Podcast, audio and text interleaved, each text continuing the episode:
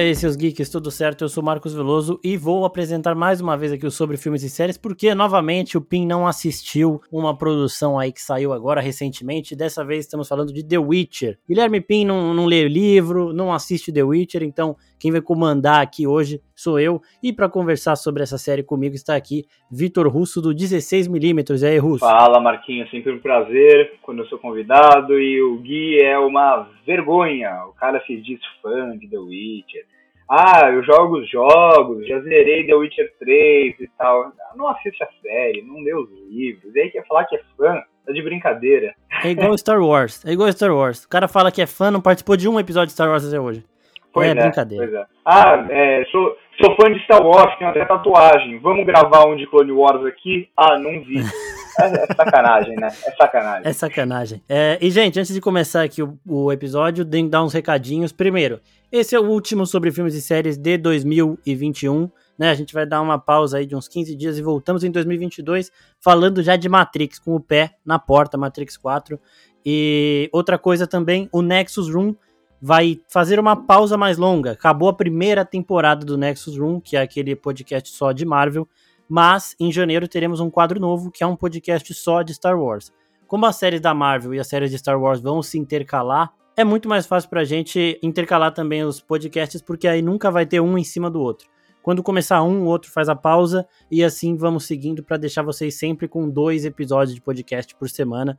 Agora vamos entrar em janeiro já começando a falar de O Livro de Boba Fett, a nova série de Star Wars que vai lançar ainda esse ano. E quando voltarem as produções da Marvel, a gente retoma o Nexus Room. Recados dados, é, quero começar aqui perguntando pro Russo se ele gostou dessa segunda temporada, ele que leu os livros também, joga os jogos, quero saber é, o que, que você achou. E outra coisa também, Russo, antes de começar, não vamos falar muito dos livros, porque tem muita coisa nessa segunda temporada que, se você juntar com informações do livro, dá um puta de um spoiler pra galera. E como eu vejo que tem a maioria das pessoas assiste só a série, melhor a gente controlar aí pra não matar nenhum segredo aí pro pessoal. Mas o que, que, você achou desse, desse segundo ano aí? É, ainda que a série tenha ultrapassado o livro em algumas coisas, né? Tem informações que a gente só vai saber lá na frente nos livros que eles já soltaram aqui na série mas gostei, gostei do segundo ano. Assim, o, primeiro ano tem o, o, seu charme, digamos assim, mas eu, eu não acho que eles lidaram tão bem com a questão dos contos. Acho que fica bem confuso. E, e tem toda a questão da adaptação que é muito difícil de fazer.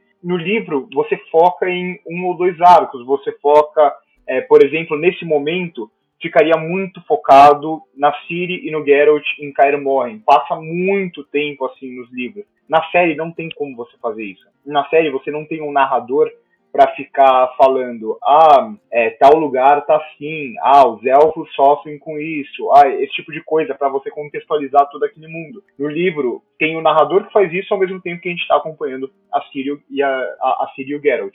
Na série, eles fizeram algo que eu achei inteligente, eu gostei. Tudo bem, tem muita coisa que tá na série que não tem no livro nessa temporada, tem, mas é uma forma de você apresentar todos os núcleos que vão ser trabalhados. Então você dá um arco que não existe para Yennefer, por exemplo, que ajuda para mim bastante essa personagem dramaticamente na série. Você foca em algumas questões envolvendo os feiticeiros, você apresenta o Dijkstra já. Então, eu acho interessante que eles façam isso, porque é algo necessário para a série. Eu acho que na série você não, não vai conseguir sustentar, ainda mais esse formato da Netflix de maratona, você não vai conseguir sustentar uma temporada inteira só com uma pegada mais lenta da, do Geralt e da Ciri se conhecendo e tudo mais. Então, eu acho interessante que eles façam isso. Eu gostei muito mais da segunda temporada, acho que é uma segunda temporada muito mais decidida do que ela quer ser do que a primeira. Tudo bem, a primeira era mais difícil de adaptar, por serem vários contos e tal mas eu acho que a segunda ela fez um trabalho de, de, adaptação, apesar de várias coisas diferentes e tal, eu acho que faz um trabalho muito melhor. E indo nisso tudo que você está falando, é, eu gostei também do que eles fazem com a Yennefer, eu gostei de algumas coisas que eles preparam, né? Porque para quem não sabe, essa segunda temporada supostamente seria inspirada no terceiro livro da, daquela da franquia de The Witcher aí. Só que eles realmente avançam com muitas coisas e, e seguram outras coisas. Um exemplo aqui pra gente. A Lídia, né, que é a pessoa que contrata o... O Riense? O Riense, isso. é, ela contrata ele, e nos livros, gente, antes da gente saber que, que ela que contratou ele, a gente sabe quem é o mestre dela, né? Então, a gente não vai entregar essa surpresa aqui para vocês, mas tem essa mudança de ordem dos fatores aí. O Rince chega sendo ajudado por alguém que a gente não sabe quem é, e fica indo atrás do Geralt da Ciri direto, direto, causando muitos problemas. E agora, se você já sabe para quem a Lídia trabalha, chega na série, você vê que ela que contratou o Rince, você já perde essa outra surpresa. Só que, então, por conta disso e de outros fatores aqui dessa, dessa segunda temporada, a gente não vai falar muito dos livros. Mas eu gostei muito desse arco novo da Yennefer e de como eles solucionam esse arco dela, mantendo algumas coisas do, do livro também, né? Porque é ela que dá a cicatriz ao Rience nos livros e aqui também, só que aqui de um jeito muito mais sagaz, né? Porque ela não tinha os poderes mágicos dela, por exemplo. E eu queria saber se você gostou do, do cara que faz a brincadeirinha com a primeira temporada. Que ele fala pro Yasker lá da, da música do Yasker. Ele fala: Ó, oh, não gostei muito daquela sua música, porque só no terceiro verso que eu fui descobrir que eram linhas temporais diferentes. Que, tipo, é a brincadeira que todo mundo reclamou da primeira temporada. O pessoal que não tá acostumado com os livros de contos falaram: mano, Primeira temporada é uma bagunça, tem um monte de linha temporal diferente, eu, não, eu fui perceber isso mais pra frente. E aqui nessa segunda temporada eles colocaram esse cara falando exatamente isso para mostrar que o público tava reclamando de uma coisa e colocar essa reclamação dentro da série, né? E o Yasker, que faz o papel da Netflix, defende a forma que ele fez e entregou o conteúdo. Eu gostei demais disso. Você também pegou essa, Não, essa é, alfinetadinha aí? É, essa, essa piada autorreferencial aí é, é maravilhosa. É maravilhosa, eu adorei. É, e ao mesmo tempo não fica um negócio só tipo, ah, vamos falar sobre a primeira temporada e defender o que a gente fez. Não, tipo, você coloca num contexto, e isso é sempre muito importante da gente analisar, né, nas séries, nos filmes, é como você vai trabalhar a temática dentro daquele contexto que está sendo proposto. Fica muito interessante, porque é o tipo de coisa que o Yasker faria com aquilo que a gente já conhece do personagem, sabe? É o tipo de reação que ele teria Sim. a uma observação como aquela. Então eu acho que essa cena já é muito boa. Muito boa mesmo. É muito bom. E eu queria saber o que você achou da, da mudança de ponto de vista que eles dão aqui em relação a Nilfgaard, por exemplo. Porque aqui eles não têm. É, no, inicialmente, né? Já pro final eles vão voltando a ter esse tom ameaçador. Mas no começo é, eles indicam Nilfgaard como sendo um reino mais acolhedor, principalmente para inumanos, né? Pros elfos e tudo mais, o que realmente é. Nilfgaard ele sempre é autoritário e tudo mais, só que ele acolhe mais esses elfos, essas outras criaturas, do que os reinos do norte. A gente lembra que a Calante era uma puta de uma preconceituosa, racista, os caralho. Então eles passam esse outro ponto de vista, pelo menos no começo. Você é, gostou de, de ver uma Nilfgaard um pouco mais boazinha, assim, digamos assim? Eu gostei, eu gostei. Eu, eu acho que isso me lembra até um pouco é, Star Wars na forma. Eu acho que isso tem um pouco a ver até se a gente voltar na história e olhar para os impérios, né? Porque a gente olha os impérios, claro, a maioria torturava, a maioria não tinha liberdade nenhuma, esse tipo de coisa. Só que ao mesmo tempo tem uma questão do desenvolvimento do império, da, de como a sociedade se desenvolve no império. Então, como muitas das coisas que a gente tem hoje é por causa de impérios, esse tipo de coisa, que eu, eu vejo bastante na série, eu acho muito interessante. E tem aquela relação com Star Wars também de, é, tá bom, é, a gente vê de fora, a gente vê os rebeldes, a gente entende o que é o certo e o que é o errado, né? Então, eu acho que eles trabalham isso muito bem eles saem de uma é, de uma visão muito unidimensional da coisa. Claro, a gente entende Nilfgaard é o errado, é para quem a gente tem que torcer contra esse tipo de coisa. Só que eles trazem uma visão um pouco mais ampla, um pouco mais. Até quando a gente vê o final da temporada, a gente vê os outros reis dos outros lugares, a gente vê que também eles não são boa coisa também. Então eu, eu acho que eles trazem uma, uma perspectiva interessante e The Witcher, de certa forma, é isso, né? The, Witcher é uma série, é um, os livros, né? É, meio que ninguém presta muito, né? Tem o contexto da e tal, mas eu acho que eles trabalham isso muito bem na série. Exatamente. E agora vamos pegar uma estruturinha de episódio aqui para dar uma para seguir uma linha de boa. E o primeiro episódio, Um Grão de Veracidade, ele adapta um conto, né? Só que ele coloca esse conto já na cronologia regular, e eu achei que coloca de uma forma bem legal, né? Que é o conto do Nivelen, que é, o, é meio que aquela premissa inicial de Bela e a Fera. Só que aí depois tem aquelas aqueles negocinho de monstros do mundo de The Witcher e tudo mais.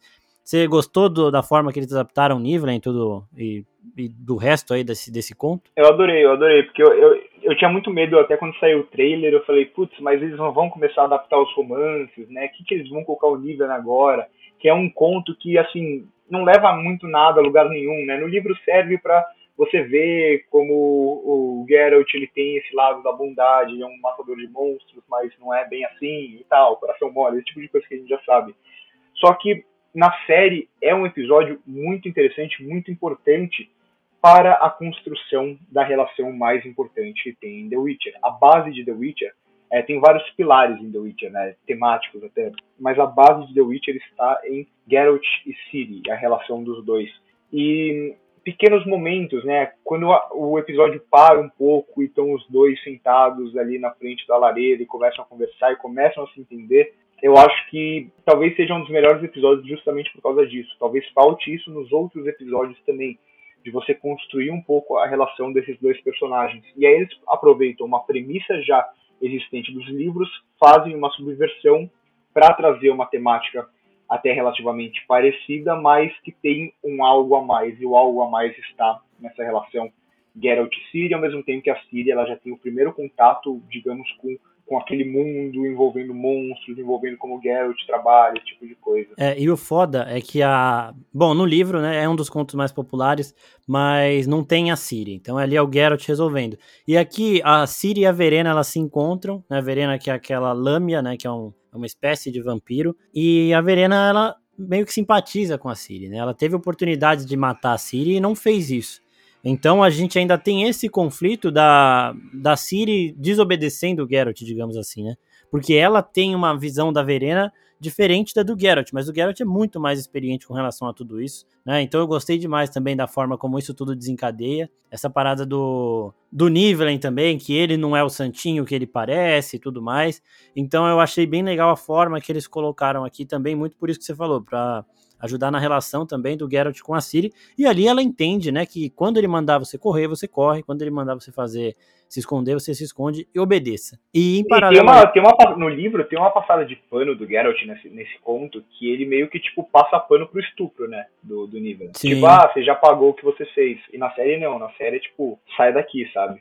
Tipo, não vou, não vou, perdoar esse tipo de coisa. É, o nível impede para ele, tipo, me mata, né? E o Geralt fala, não vou te ajudar com isso. Tipo, aí é problema seu, cara. Você que se vira. E realmente, muito bom esse, esse momento. Porque não dá pra. Tem coisa que não dá para passar pano, né? E aí, na sequência disso, a gente. Na sequência, não, em paralelo, né? A gente tem ali a, a Tissaia tentando extrair informações do Kahir. E antes disso, uma parada curiosa também é que o Geralt e a Tissaia eles se encontram no campo de guerra ali da Batalha de Soden, lá com os corpos ali caídos. E, mano, eu achei muito, muito foda é, a forma como a Tissaia faz para tentar achar Yennefer, né? Que ela vai entrando na cabeça do, dos guerreiros mortos para ver a, a última coisa que eles viram né? E aí, tipo, ela tenta procurar a Yennefer por ali. Eu achei isso do caralho e a forma que eles mostram também os caras morrendo, eu achei muito, muito foda. Eu gostei, eu gostei também. É, é, o tipo de coisa que eu falo da adaptação inteligente, né? É o tipo de, de conexão que você já cria, de contato que você já cria, de, de a, a, própria relação mais próxima, digamos assim, do Geralt com as feiticeiras, que vai ser importante mais lá pra frente. Então,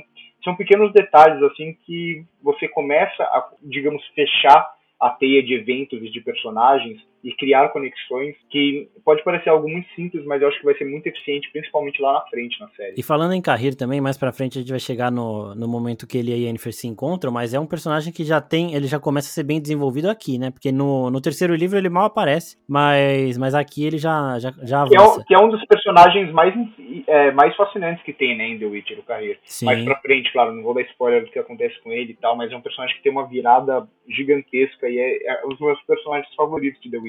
E realmente, mais uma vez, mais uma relação. Não tem essa relação dele com a Yennefer no, no livro, mas mostra um pouco mais sobre esse personagem.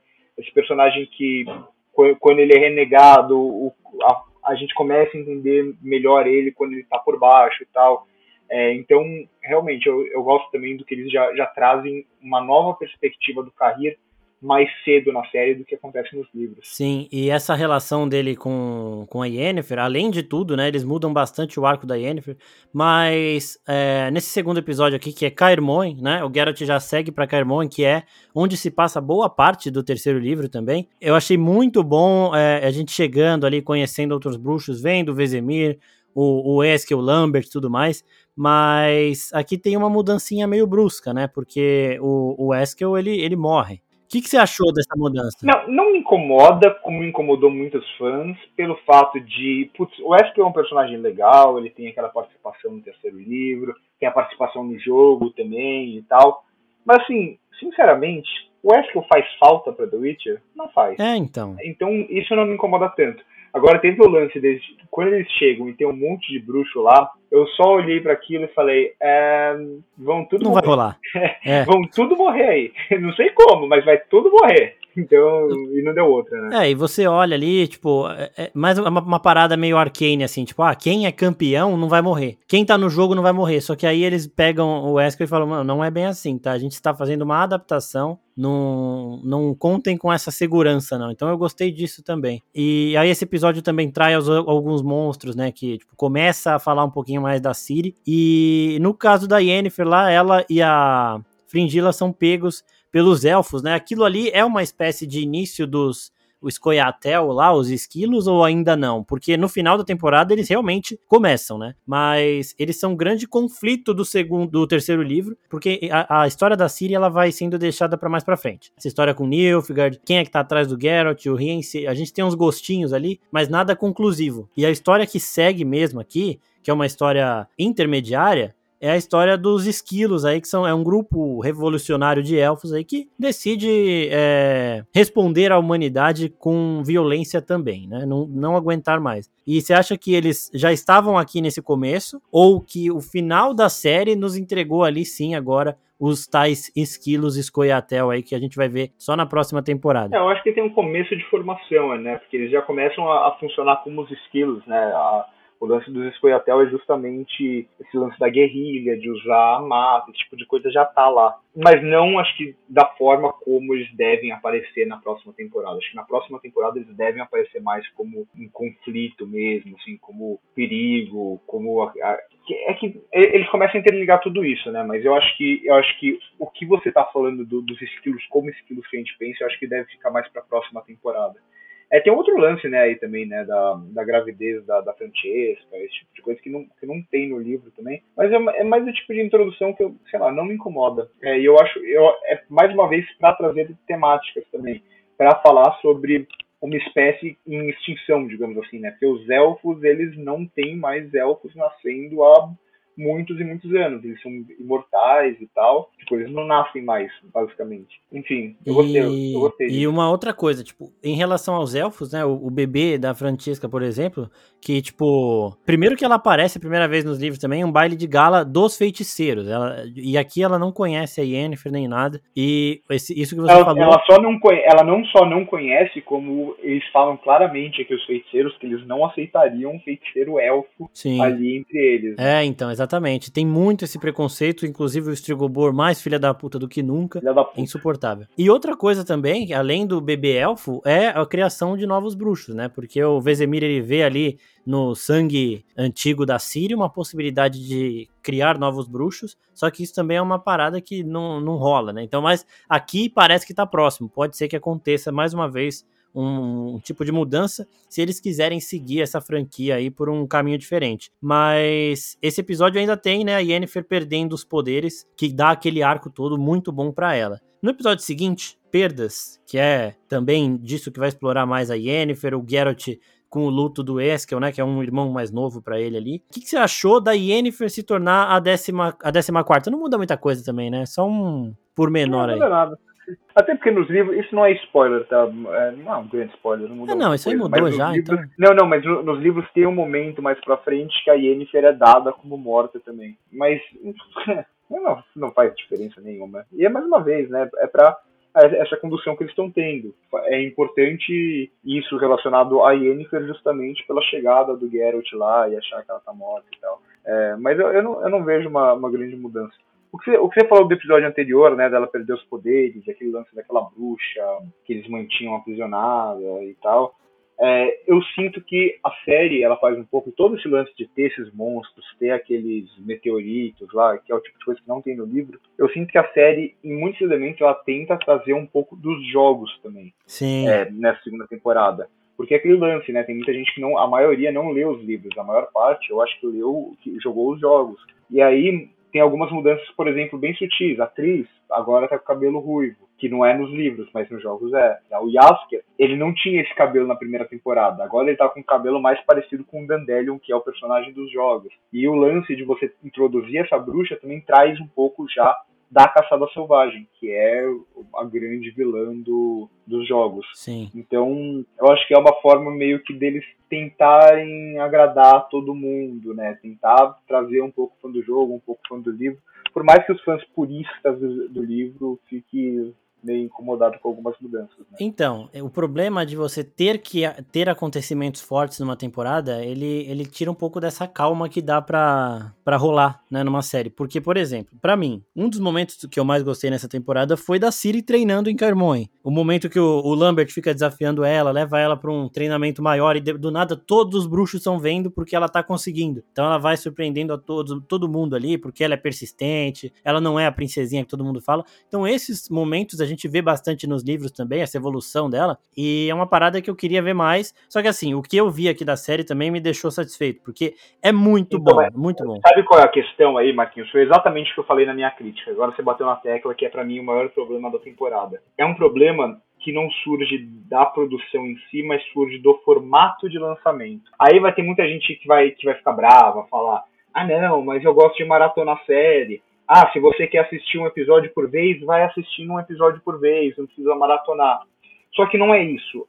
A diferença do formato, ela parte de como você vai contar aquela história. Sim. Se você está lançando uma série em episódios semanais, como o HBO faz, como a Amazon faz, companhia, mas acho que a HBO é um exemplo bom, você consegue contar de uma forma mais lenta, você consegue contar de uma forma mais densa, para o público ir digerindo aquelas informações. Tenta maratonar uma série da HBO, é muito difícil. Por quê? Porque a pegada é diferente. Uhum. Quando a série ela é maratonável, como por exemplo essas da Netflix, você precisa do quê? Você precisa de menos episódios na maioria das vezes, você precisa de um ritmo muito mais rápido, você não pode ficar parado no mesmo ponto da trama.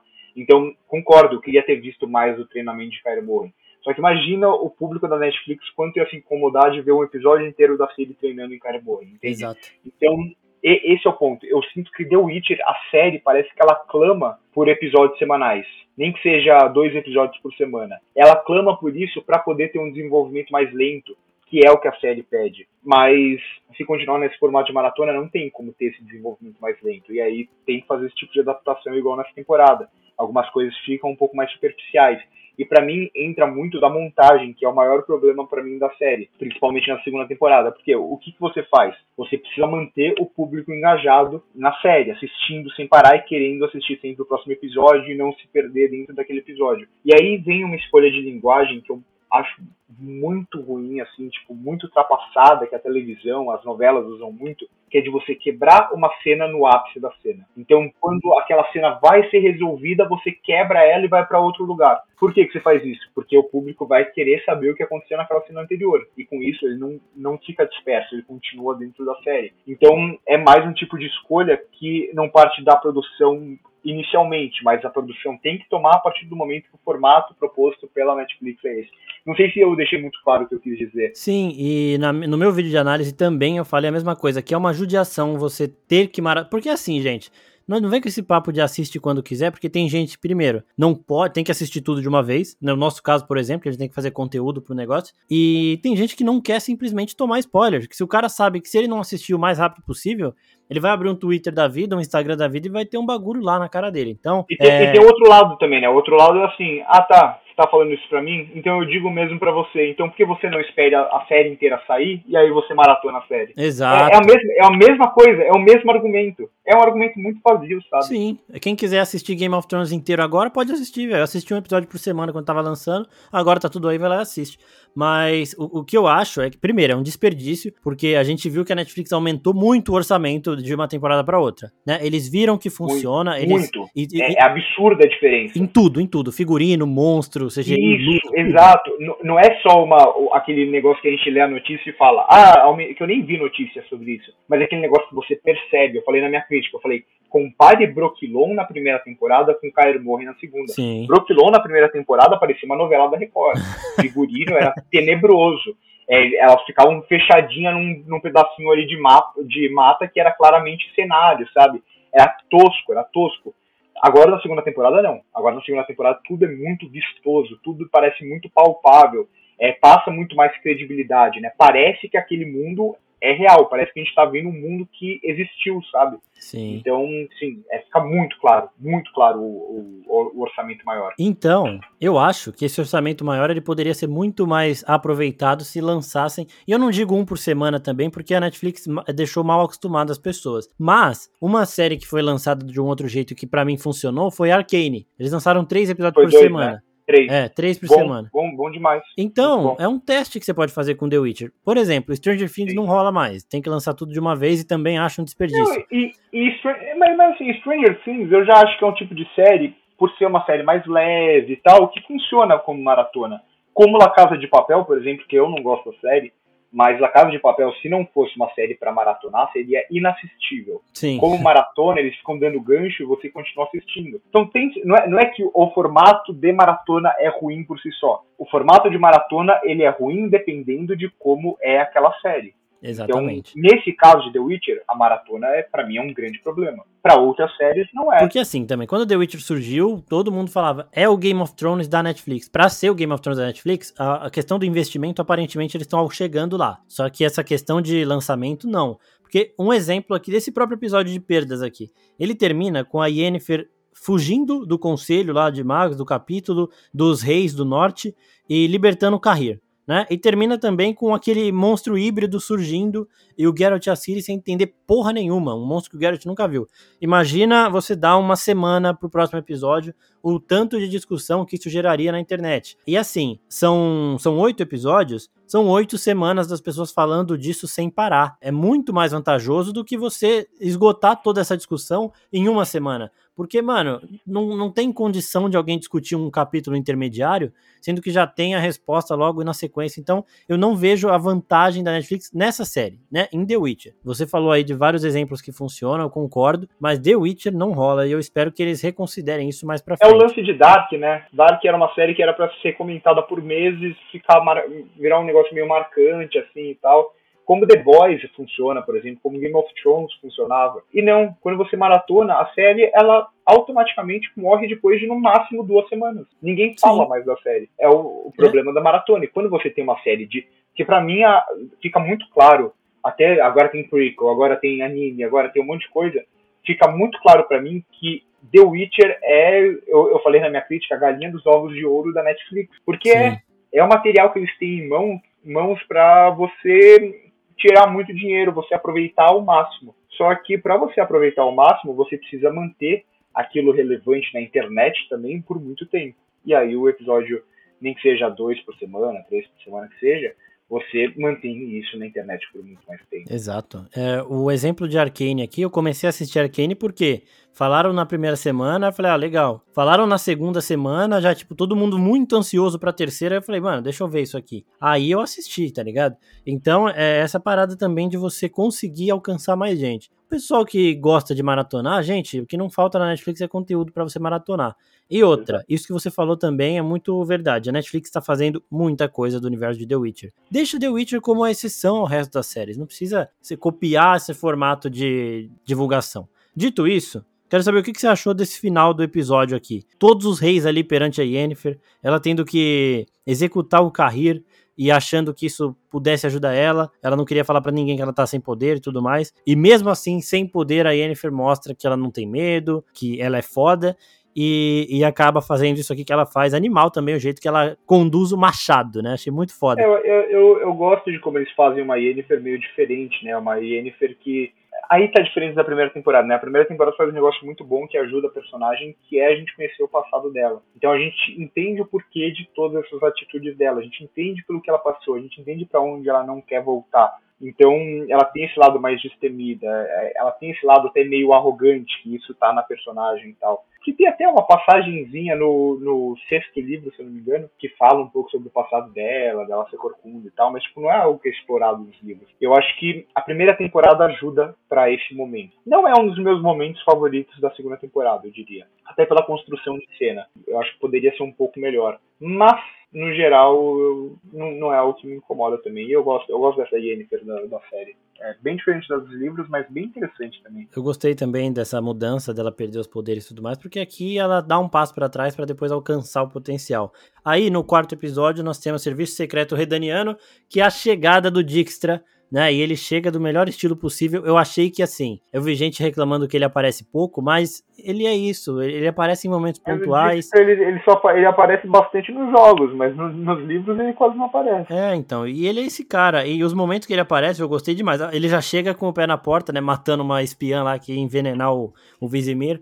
E, mano, eu gostei demais dessa relação toda aí com ele, do rei. O, o também achei muito bom, velho. E o episódio em si começa a mostrar mais desse preconceito que os elfos sofrem, porque, assim, foi muito falado, né? Calante não suporta elfo, não sei o que, não sei o que lá. Mas aqui a gente começa a ver na pele e começa a ver também o Carrir diferente, porque a gente tava com o Carrir lá, o monstro que a Siri vê nos sonhos dela, muito forte. E aqui, com ele ajudando a Yennefer, sendo ajudado por ela, é, eu acho que dá um peso muito maior pro personagem. Concordo, concordo completamente com tudo isso que você falou. Tenho nada a acrescentar. E aqui também a gente tem a atriz chegando em Carmoen. É uma outra coisa que nos livros eu gosto muito, o jeito que ela, que ela mostra uma Siri diferente para os bruxos, né? Aquele negócio da Siri ser mulher e os bruxos não estavam entendendo muito isso.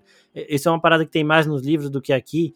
É, mas... então, é, não, é, isso foi uma coisa que me pegou um pouco, mas aí também, mais uma vez, por causa de desenvolvimento e tal. Eu sinto um, um, pouco mais de falta dessas relações, eu sinto um pouco de falta. Muita gente fala do Wesker, eu sinto muita falta do Lambert na série. Ele tá lá, mas Sim. ele não faz nada, ele não tem.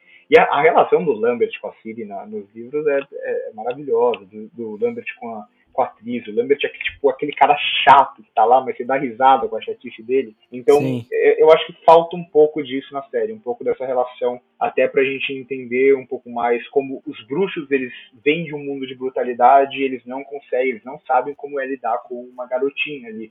E precisa da, da, atriz pra isso. Eu não sei se eles não tiraram também por medo de, de parecer, sei lá, meio tipo, ah, não, é, sei lá, não sei nem o que eu ia falar. Eu ia falar de ser tipo uma mulher vindo e e fala, tipo, ah, não, só as mulheres conseguem cuidar com si, aquela visão de, tipo, ah, a mulher foi feita para ser mãe e tal. Eles podem ter tirado um pouco por causa disso. Mas eu não acho, eu não acho, não, não acho que ficaria ruim, não, se tivesse colocado mais tempo. De... É, eu não sei também, porque, mano, eu gosto muito de. Porque agora que a gente tem visualmente os personagens aqui para ver, a gente consegue imaginar as cenas lendo o livro, né? E a uhum. cara que os, que os bruxos fazem quando a atriz dá a primeira dura neles por conta da Siri é muito boa, é uma frase que eu queria ter visto aqui. E essa relação do Lambert, a gente vê que eles dão umas pingadas, né? Ele é o piadista, ele mexe um pouco, ele fica chamando a atriz de Mary Gold, ela não gosta, é, a Siri dá uma zoada nele, só que é muito. Eu queria mais, só que é aquele negócio também, né?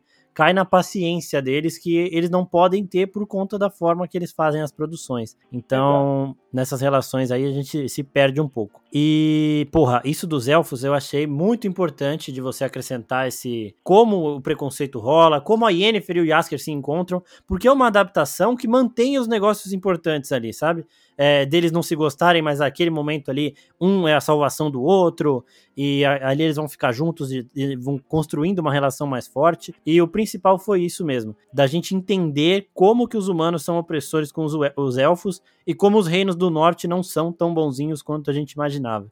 Então, para mim, esse episódio aqui é um dos pontos altos, né? O episódio 5, que é Decisões e Consequências. Eu achei muito, muito foda mesmo, por, justamente por conta disso, dos Aqui começa o Rince a aparecer, mas principalmente por conta dos elfos. Agora o que eu não gostei, que eu quero saber de você também, é da, da atriz com a Ciri nesse final. Porque a atriz ela, ela entra nas visões da Ciri e tudo mais, só que ela meio que desiste. Só que ela desiste meio. Nos livros ela fala: Ó, oh, eu não consigo, precisa de alguém mais forte. Aí o Geralt já sabe quem é a pessoa mais forte, ele, ele orgulhoso não queria ir atrás da Yennefer. Só que aqui ela meio que, mano, sai de perto de mim, menina, não sei o que, você vai matar todo mundo. Eu, eu, não, eu não curti isso, não sei você. É, eu, também não. É, parece que a série ela não, te, não quer mostrar que a, que a Yennefer é mais forte que a Ciri. Às vezes parece que a série faz isso. E é mais é, forte. É, então. E ela é mais ela forte. é mais forte. Então pronto. É, mas eu concordo com você. E, e dessa que você falou do Yasker com a Yennefer, aquele negócio é, não gosta, mas gosta. Ah, não gosta de você, mas gosta.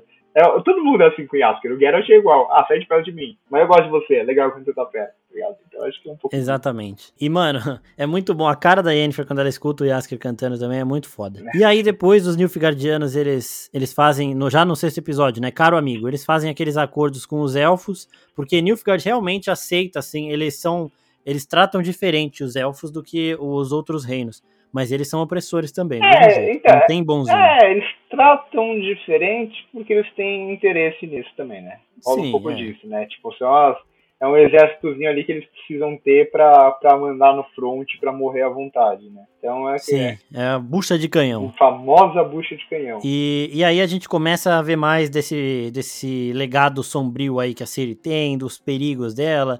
E a gente vê pouca gente falando que, mano, ela precisa ser guiada, né? O que vai acontecendo aqui é mais ou menos o que aconteceu, né, devido às proporções, com a Renfrey no primeiro episódio porque ali a gente tem o passado dela contado por ela mesma. Mas ela nasce já sem um voto de confiança, já, já nasce sendo apontada como monstro, e ninguém quer dar esse voto de confiança para ela. E ela fica sendo caçada até o ponto que ela vai se tornar um monstro. E se repetirem esse caminho com a Siri, vai dar o mesmo resultado. Ou mata, ou aceita que ela vai fazer mal. Só que aqui a gente já começa com eles indo lá pro templo de Meritelli, a Nenê que chega, é apresentada, gostei também. Só que, de novo, me incomoda muito essa relação da atriz. Mas aqui da a nova guia que a, que a Siri encontra, eu, eu gostei, só que eu acho que ela passa muito rápido pelo templo lá. Também então, acho. mais uma vez, é acelerar uma parada que não, não sei. É, então, é, é, que assim, a parte do templo, o que, o que eu acho que vai rolar na, na série, eu acho que agora a Siri realmente vai começar a ser treinada pela Yennefer. Não sei se a gente vai ver isso ou se vai ser um negócio que, tipo, temporadas que vem eles vão falar, tipo, ah,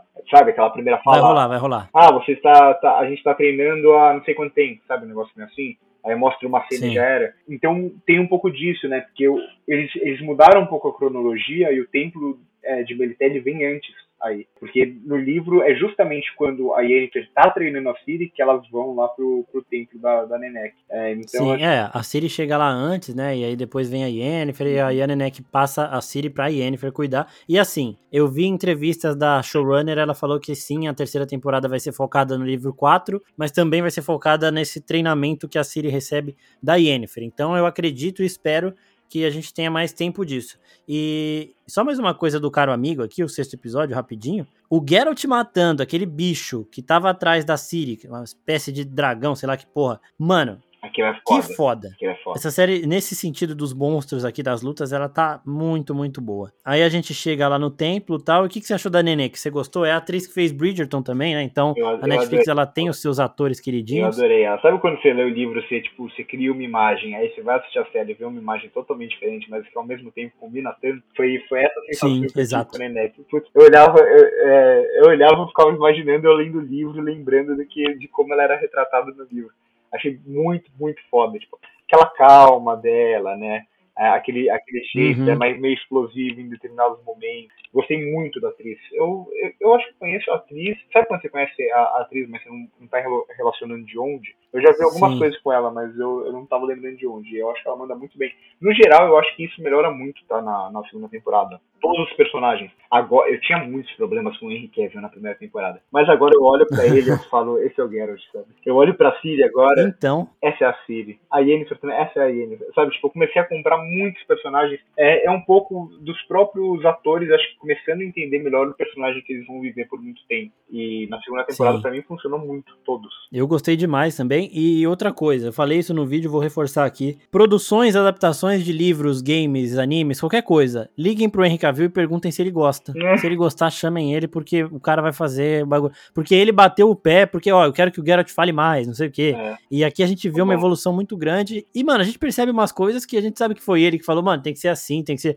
A, a atriz que faz assim, faz a cena de ação dele, né? E isso, e isso é, o, é o que a gente fala quando o ator faz a cena de ação, a chance da cena de ação ser melhor é muito grande, porque você não precisa ficar cortando para colocar dublê em cena. Então, e isso deu um problema, né? Porque ele se quebrou lá no é, set, eu, eu ficou uma cota sem gravar, por isso que atrasou também, além da pandemia. Ele se fudeu bonito, velho. Mas pelo menos tá tudo bem, voltou, conseguiu fazer o restante das cenas dele. Mas, mas tá, pelo menos as cenas de ação ficaram boas.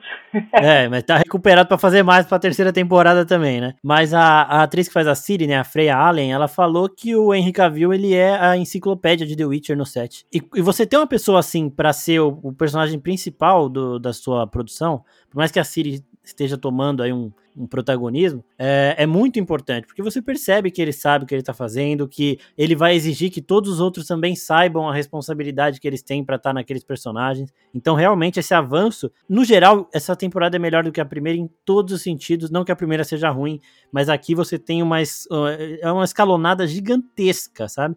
A própria atriz também, você começa a, tipo, entender mais, ver mais da atriz, por mais que eu não tenha gostado da relação dela com a Siri, eu, eu, gosto, de, eu gosto mais dela aqui do que na primeira temporada, sabe? Eu achei a primeira temporada ela meio perdida, assim. E aqui ela já vai se encontrando. É, e, e evolui também tematicamente, né? Os pilares de The Witcher, eles estão muito presentes aqui na, nessa temporada. Aquele mundo esperançoso, o tempo de desprezo chegando, né? Que eles comentam bastante.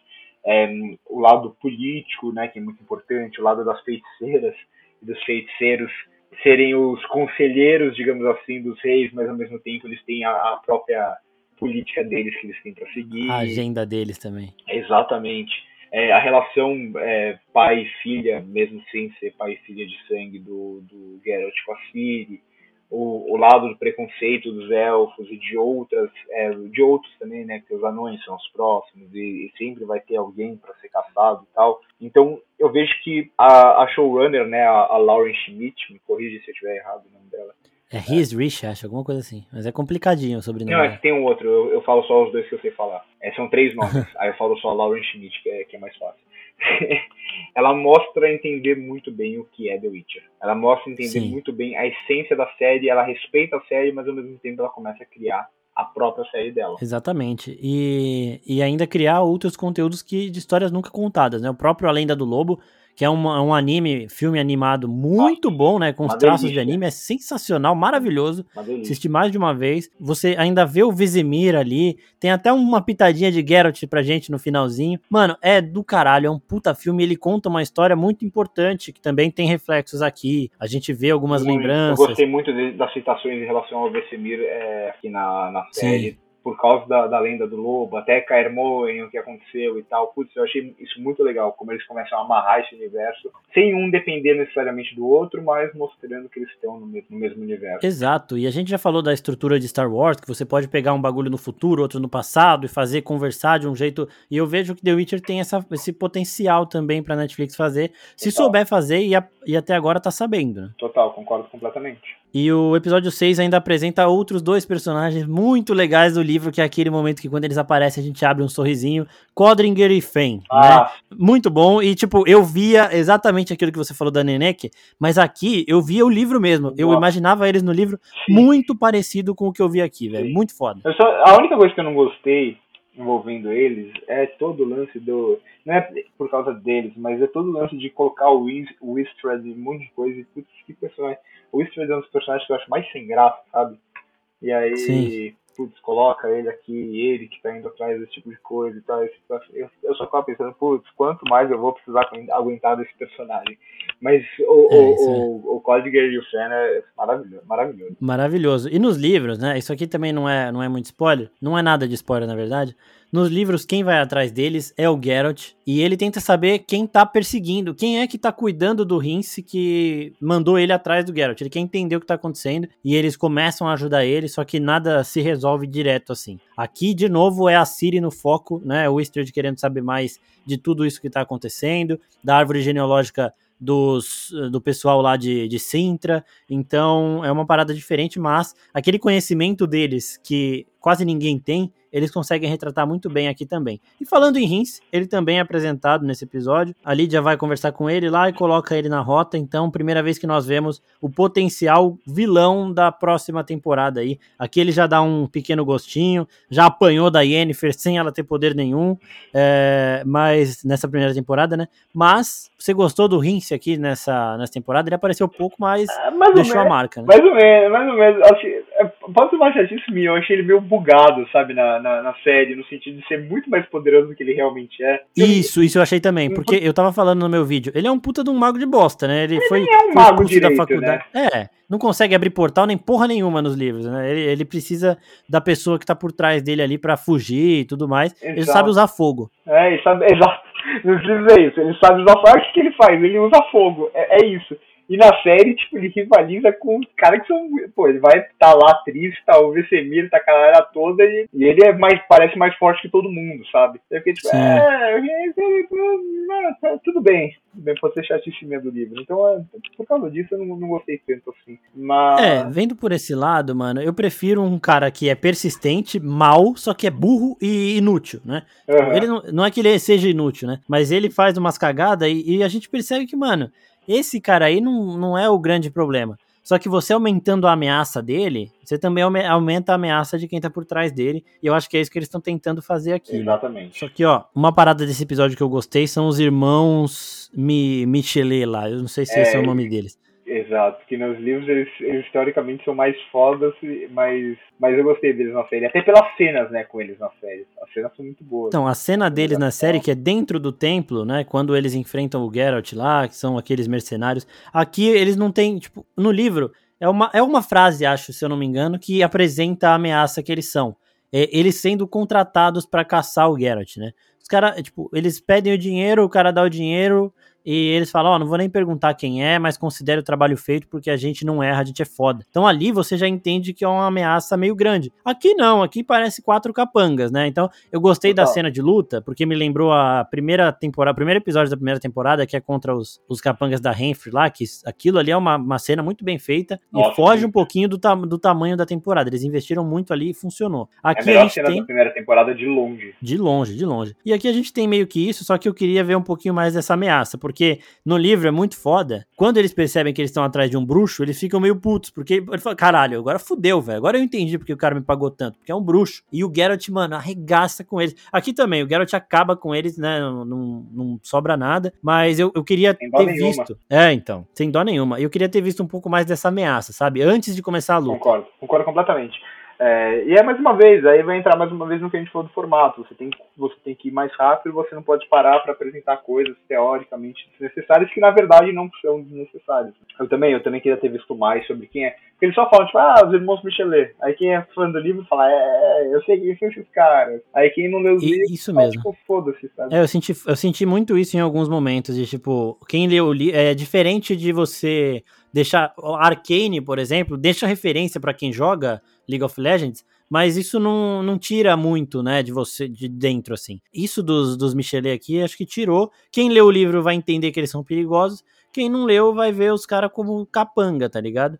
Então, Exatamente. Isso daqui foi meio, meio bad. Aí no o penúltimo episódio dessa primeira temporada aqui, dessa segunda temporada, é o Voletmir, né? Que começa a apresentar uma ameaça maior aqui também. A Yennefer começa também a se arrepender, porque para ela recuperar os poderes ela teria que trair, pegar a Ciri e tudo mais. E aí ela percebe que ela vai ter que trair o Geralt. Então. E eu, o que eu gostei nessa temporada foi a ascensão do Vilgefortz e da Tissaia dentro do conselho ali, né? Ver como eles funcionam, como eles agem para tirar aquele cuzão do Estregobor do poder. É, isso daí eu gostei também, só Não, de novo. E, e quero isso, ver mais. Isso é outra coisa que os fãs, putz, ai, é, eu, eu, sou fã dos negócios, mas eu acho que eu sou um fã menos chato com as coisas, menos purista com as coisas. É, eu vi muita gente falando, ah, né? Ah, mas é a relação do Vilgefortz com a Tissaia, isso não tem nos livros. E, tipo, mano, e daí, tá ligado? E daí é, que não tem? E daí? É um jeito de você desenvolver mais esses dois personagens. Putz. Isso começou na primeira temporada já. Exato. Pra quem não lembra, na Batalha de Soden eles já estão se paquerando. Tanto que a atriz olha e fala: Vilgefortz vai virar o nosso padrasto, não sei o que, brincando com a Yennefer. Então isso já vem de antes, tá ligado? É, pois é. Mas fã é e... é chato, né? Fã é sempre chato. Fã é sempre chato. E os fãs de The Witcher aqui também.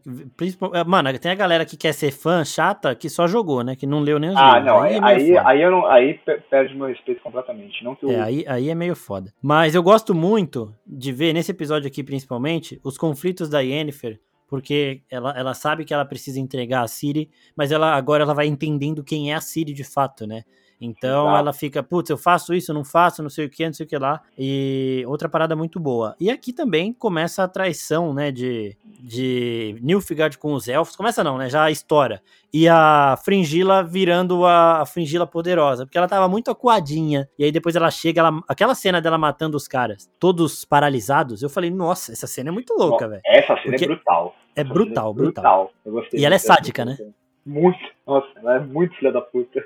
Vai pelo olho, vai conversando. É, e o, o próprio Carrir fica, mano, fica, caralho. Cagando que é sem poder fazer nada. Exatamente. E uma outra coisa desse episódio que é muito boa é o Dijkstra, que aqui a gente entende um pouquinho mais como ele funciona, que ele é o cara que ele, ele sabe tudo antes de todo mundo. Então ele tá uhum. ali no uhum. meio do conselho, né? E aí, tipo, ele, ah, fiquei sabendo que a atriz voltou. E aí o Vilgefortz fala, que? A atriz voltou? E, tipo, ela tava lá, tá ligado? Então, eu gostei muito disso. E o Dijkstra, ele é isso, gente. Ele é um espião que ele só vai aparecer em momentos pontuais, tá? Ele não vai aparecer toda hora, mas ele é um personagem do caralho. Ele é muito foda. Ele é um espião completamente patriota pelo, pela Redânia, assim. Tipo, ele, Sim. Ele, ele, ele quer muito mais o, o bem da Redânia do que, tipo, o próprio rei da Redânia, né? Depois do Radovid. Certamente. ele, é e uma outra coisa também, que é aquela é, referências pro livro, não sei o que, é o momento momento da, da Lídia ficando com aquela cicatriz na metade da cara dela, né? Aqui tem a ver com a Siri e aí o rosto dela fica completamente desfigurado. Você gostou também? Deu aquela pontadinha pra tela, tipo, ah, isso aí. Ah, peguei, essa eu peguei. Muito bom, velho. Porque a hora que ela apareceu, eu falei, porra, cadê o, a cara desfigurada? Aí depois é. a gente vê. E o Yarpen volta aqui também, ele é muito legal, porque eu gosto de pessoas estressadas, e na primeira temporada ele é extremamente estressado. É, é muito engraçado. Ele não é o meu anão favorito de The Witch, porque tem o Zoltan, que ainda não apareceu na série, que é o meu favorito. Mas, mas é muito bom. Eu gostei do que eles fizeram, né, nesse caso. Tudo bem, é uma simplificação e tal, mas no livro tem, tipo, uma grande passagem que eles vão acompanhando essa caravana do Yarpen, e aí tem os, os Scoia'tael, e eles vão passando por vários lugares, a Sírio, Geralt, Geralt com Yarpen, e aí vão vendo a situação, vão vendo os feridos, vão entendendo a guerra. Aqui na série, é o que eu já falava no começo, ao invés de eles fazerem isso, eles adicionam o Yarpen aqui, mas eles já tinham contextualizado todo o resto, criando novos arcos, né? Em alguns momentos Sim. eu acho que dificulta um pouco o desenvolvimento, mas no geral eu acho que é uma ideia interessante. Mas você acha que tem a condição de, de voltar para aquele momento dos livros que a caravana é interrompida pelos Scoia'tael? Porque assim, aqui a gente vê que o, o Yarpen Arpen e o grupo dele lá, eles fazem isso, né? Eles protegem caravanas ali e tal. Mas aqui ainda não tem todo aquele momento do livro, porque assim, na minha opinião, é, é o grande, é o ponto alto do terceiro livro é, é esse momento que, tipo, eles estão conhecendo mais sobre os elfos, né? A Ciri, o Geralt e os próprios anões e tal. E eles percebem que eles deixaram a caravana desprotegida e eles voltam correndo. Mano, é muito boa essa cena, que a Siri vai para frente correndo, até porque a atriz tá lá correndo perigo, e de novo, não tem essa relação das duas. E é muito emocionante ver é, o conflito do Yarpen e do grupo dele com eles vendo os irmãos dele ali que estão do outro lado, sabe? Então, tipo, é uma cena muito pesada. Tem uma morte nesse momento, tipo, não é de nenhum importante, mas é, é de um, um dos anões ali que ele, ele vê um meio que um cara que cresceu com ele do outro lado e ele trava. Só que o outro cara não trava porque eles estão tão imersos na luta deles que eles vão até o fim. E, mano, é uma cena do caralho que lendo, eu ficava fazendo na cabeça, eu falava, preciso ver isso nessa segunda temporada, e não teve. Só que os Escoiatel, eles são formados de vez no último episódio da, da, dessa temporada aqui, né? Então você acha que pode, eles podem retomar isso no, no terceiro Olha, ano ou não? Eu não tinha nem pensado nisso. Eu acho que não vão, eu acho que não vão. Eu, eu também acho que é melhor não ter, sabe? Até por, porque senão é, é, você vai dar uma retrocedida só para trazer um, um momento do, dos livros. Só que tem muita coisa, toda essa jornada envolvendo a caravana, eu acho que tem muita coisa que já está resolvida na série, sabe? Sim. Já está resolvida, a gente já sabe qual que é a treta, a gente já sabe todo esse tipo de coisa. Porque a gente já acompanhou os elfos, a gente já acompanhou um monte de coisa. Então, sei lá, não acho que precise. É, eu, quero, eu queria ver um pouquinho da resposta dele, mas, deles, né? Mas o ponto alto desse episódio, o ponto alto que é a cena que eu, eu tive que voltar para assistir mais de uma vez, é quando quando o Geralt o, e o Yarpen, né, e a turminha, eles percebem o que a Yennefer quer fazer, né, e eles vão atrás dela para salvar a Ciri. E a Yennefer se arrepende e acaba salvando também. Tem ali o exército de Nilfgaard e tudo mais, é, lá em Sintra, né, e mano, a cena, eu vi essa cena mais de uma vez fácil. Primeiro que o Geralt arregaça, o Geralt e os anões, né, arregaçando os soldados lá de Nilfgaard é muito bom. O Yarpen é do caralho, mas o Geralt parando a Yennefer com a espada dele, colocando a espada no pescoço dela. Ali a gente é. percebe que, mano, ninguém ninguém, nem a própria Yennefer, vai Sim. ser mais importante do que a Ciri pro Geralt. É uma parada que eu queria ver e eu, a gente vê aqui. E eu achei muito bom esse momento todo, como ele, ele ameaça a Yennefer. Ó, ela não, tá? Então, tipo, eu, eu gostei demais disso, sabe? Muito bom, aquele negócio de a gente tem uma conexão, mas é, a nossa conexão não chega a conexão que eu tenho com essa menina aqui.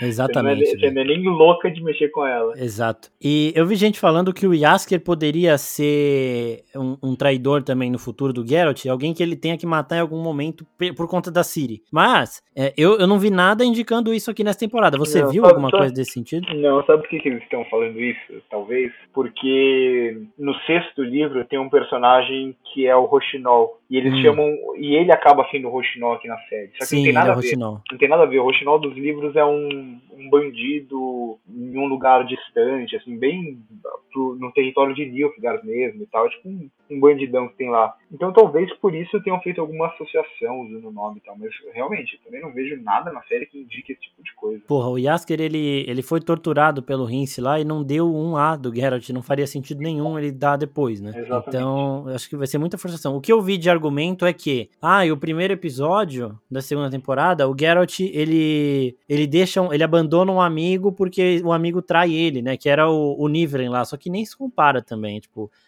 esses paralelos de contos com ah, a tá, história da série, calma, né? Pô, é. Eu vejo um paralelo muito forte da, da Renfrey com a Siri, isso eu vejo sim. Mas. Sim, é, aí tem um pouco. Mas agora esse do Nivren, nada a ver. O Yasker não vai trair ninguém aqui, fiquem tranquilos.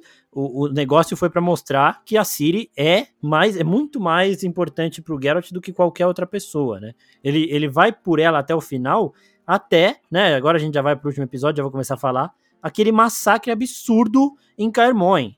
Ali que eu fiquei. Até eu comecei a falar, mano, alguém mata essa porra dessa menina é, em alguns momentos, né? Porque tá. Tipo, é, o que você falou no começo. Quando a gente vê um monte de bruxo lá, a gente sabe que vai morrer um monte. Só que, mano, caralho, velho, dá um, uma dorzinha, né? É, só não dá mais porque a gente não conhece eles direito, né? Então acaba sendo só uma galerinha. A gente fica, acho que, mais sentindo pela dor do, do Vesemir de ver os Sim. quase filhos dele, né? Filhos dele morrendo ali do que pelos que estão morrendo mesmo. Mas, mas Exatamente. É tipo, é, é uma atitude completamente diferente da que o Geralt tomaria em qualquer outra situação. Exato, porque eles são filhos do Vesemir, mas são irmãos do Geralt também, né? Exato. E, mano, é muito bom. O, o, ator que faz o Vesemir, ele faz Killing Eve também. É, ele, ele, é ele mandou muito bem, velho. E, e isso é, é, isso mesmo que eu, eu, senti esse peso de. Ele vai perdendo os filhos dele e a Ciri tá ali. E a Ciri, ele, ele meio que vê ela como uma neta, assim. Pelo menos né, nos livros e jogos, ele tem esse carinho por ela e aqui ele vai tendo também, né? Mas o principal é que o Geralt faz ele ele confiar. Disso eu, gostei demais e gostei também desse da aflição que passa da Ciri adormecida, porque enquanto o corpo dela tá lá matando um monte de gente, ela tá lá naquele, tipo, num sonho que ela não quer acordar e a gente até entende ela não querer acordar, porque ela tá é vendo o, todo mundo é que ela ama. É, é a última lembrança, tipo, realmente boa de uma vida confortável que ela teve. Sim. E aqui também a gente tem monstros para mostrar. Olha aqui, aumentamos o nosso orçamento. Pega esses dragões aqui. Isso aqui é dragão, caralho. O Geralt tá lutando contra um dragão, isso mesmo. Eu achei isso muito foda, velho. E outra, uma é coisa monstro que... que vocês querem, toma exato, monstro. Exato, é gratuito pra caralho, né? Mas, foda-se. Gostei, gostei pra porra. Uma coisa que eu achei muito foda também é que todos os bruxos, eles estão com os elixires lá que deixa mais rápido, mais forte, menos Sim. o Geralt. E aqui a gente vê que o Geralt ele é diferenciado, né? Porque ele não usa, ele não precisa nesse momento aqui. É, até, até pra, porque às vezes com o Elixir eles perdem um pouco o controle, o controle da força e tal, e a preocupação dele maior ali na cena é, é a Ciri ficar bem. Sim. Eu acho que faz até sentido ele não usar. Mas realmente, é. ele é bruxo mais pica que tem. E eu gostei também que esse flashback da Siri, ele mostra bem o rosto do pai dela, né? Pra gente lembrar, porque é, ele tinha é. aparecido é. muito rápido e aqui funciona pra... Eles trouxeram todos os atores de volta, até porque não são atores muito conhecidos e acho que pra, pra recusar voltar pra The Witcher é, tem que ser maluco, né? É, tem, que ser, tem, que ser, tem que ser maluco. Tem que ser maluco. Mas antes disso, é, o que, que você achou da Yennefer e da, da caçada selvagem chegando, a Yennefer tomando o lugar da Ciri, recuperando os poderes? O que, que você achou desse momento aí? eu diria que não é um dos meus momentos favoritos da série. Eu acho que é um negócio que rola muito em, em todos os tipos de, de produção, é, ultimamente em Hollywood, que é esse, esse, o final sempre tem um momento cheio de CGI carregado pro cacete e tal. Mas pelo menos para mim funciona dramaticamente, né? A ideia de sacrifício e tal, é, essa virada na personagem mesmo, né? virada na Yennefer e tal. Então, assim, não é o meu momento favorito da série, mas passa, vai. E uma outra coisa, o que, você achou da Filipa Einhart, né? Uma outra feiticeira que anda com o Dijkstra, que é a coruja. Você queria ter visto mais dela ou você gostou de eles só mostrarem, é, assim, no é, último momento? Ah, eu gostei, aí eu gostei, eu achei uma sacada boa. Porque ele fica, eles ficam colocando um POV, né, tipo um ponto de vista de uma Sim. coruja e quem não leu os livros não entende porra nenhuma do porquê daquilo. É, então. E quem já leu os livros fala, eu, eu, eu, e aí tem o outro, o, o elfo lá, que, é, que acho que só tem na série, que fica é conversando com a, é o Dara que fica conversando com a coruja e aí fica todo mundo, esse cara é maluco? O que ele tá fazendo? É, então. E aí no final você entende. E, e, e, é legal mostrar também como ela. É, porque, porque tem todo o lance de, de você conseguir aprisionar a Filipa, né? Se você colocar um negócio de merítio, ela vira só uma coruja. Ela não Sim. consegue se transformar de volta. Não consegue usar magia para voltar. E foi bom para mostrar. Eu fiquei até por algum momento me questionei. Eu falei, será que ela tá presa como coruja ou é, é escolha só dela como disfarce? No final é só ela como disfarce mesmo. É, porque pro cara saber tudo que ele sabe, né? O dia que ali ter essa essas informações privilegiadas, ele tem que ter esses, esses pormenores. Eu gostei que não revelaram também o mestre da Lídia e do Rince aqui, mas o visual da Lídia ficou agressivo, hein, velho? Agressivo, é uma parada que não dá nem pra olhar direito. Total. Mano, é, beira o nojo, tipo, real. Perdeu metade da cara de uma forma absurda, assim. Aí nós temos, agora sim, o início dos Scoia'tael, a Yennefer e o Geralt ali, mais uma vez em conflito, porque eles, exatamente isso, né? Eles nunca vão se dar bem e nunca vão se largar também. Só que uma coisa da primeira temporada que mudou também, que eu acho que é bem importante de pro, pra relação deles dois, né? É que o, o, dragão lá, que eu já esqueci o nome, ele fala é, pro. Eu não esqueci o nome, mas também nunca soube falar o nome dele. Wilhelmstown. Nossa, é complicado, né?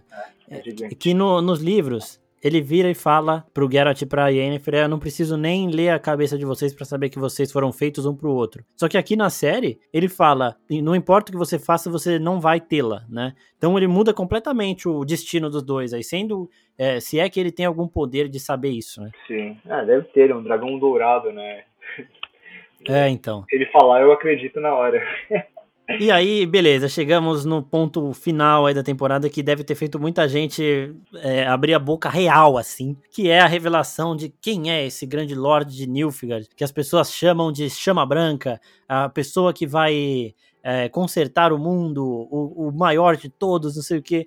E aí, né, de costas, assim, além de eles apresentarem quem é, ele, a gente vê que é uma pessoa que não vai deixar nada não, não vai ser facilmente enganada, porque a gente, ele chega lá com a Fringila tentando enganar ele, né? Fala, ah, eu matei o bebê elfo, não sei o que, não sei o que, é, sou foda. Aí ele fala, não, quem matou o bebê elfo fui eu, vocês estão fodidos na minha mão porque vocês tentaram me enganar. Exato. E aí já vira plau. A gente vê, tem essa grande revelação aí, e aí, de novo, volta naquilo que eu falei. Eles relembram pra gente muito claro quem é o pai da Siri, pra gente ter essa revelação no final aí. E, mano, gostei pra caralho. Avançou bem dos livros, né? Sim, isso é uma revelação que vai ter sei lá, acho que no último livro.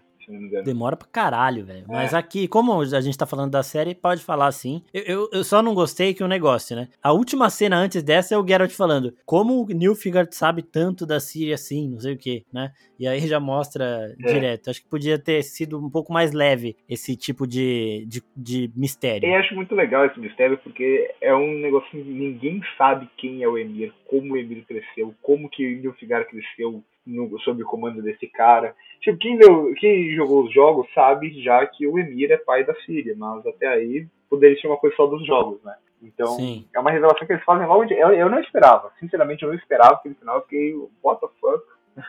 Quero assistir o próximo é. episódio logo.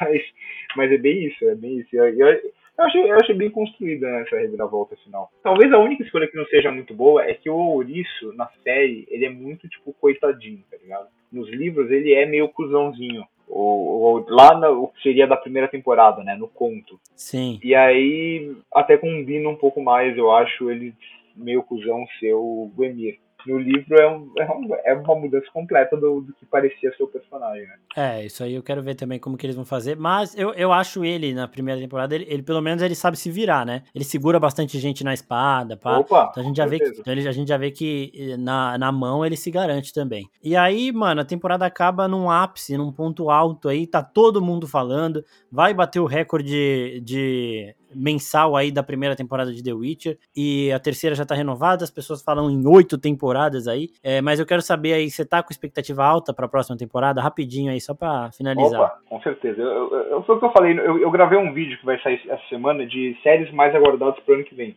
E ano que vem tem a série de spin-off, né? O prequel de, de The Witcher, Blood Orange. Sim, é, e chama Origem ainda. É, exato. É, foi o que eu falei.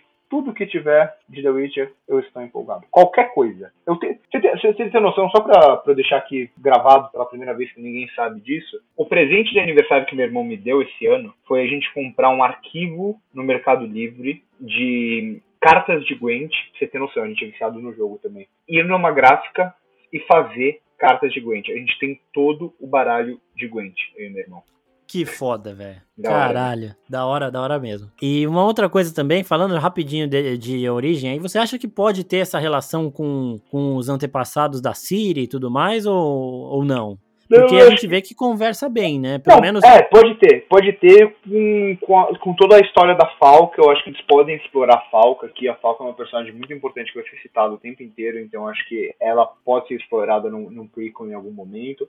Eu vi que vai falar, eu acho, sobre o. sobre a a criação do primeiro bruxo também, né, o que é interessante. Sim. E acho que o foco deve ser mesmo a conjugação das esferas, que é um negócio que pode ser citado, citado, citado, citado, só que ninguém entende bem a sério que, do que se trata realmente isso, né? Então acho que esse Sim. talvez seja o maior foco, pelo menos a primeira temporada, acho que esse deve ser o maior foco da, da, do prequel. É, e além desse prequel vem mais coisa por aí, eles anunciaram mais animação, série infantil, vai ter um monte de coisa de The Witcher. Não vão perder a essência também de produções mais 18, né? Vão ter, vai ter coisa de anima de para criança, mas vão manter essas daí até porque tá funcionando pra caralho. E a minha expectativa para essa série, porque a terceira temporada de The Witcher não vai sair ano que vem, isso pode esquecer. Mas essa série chega no que vem, essa a origem, né? The Witcher Origem.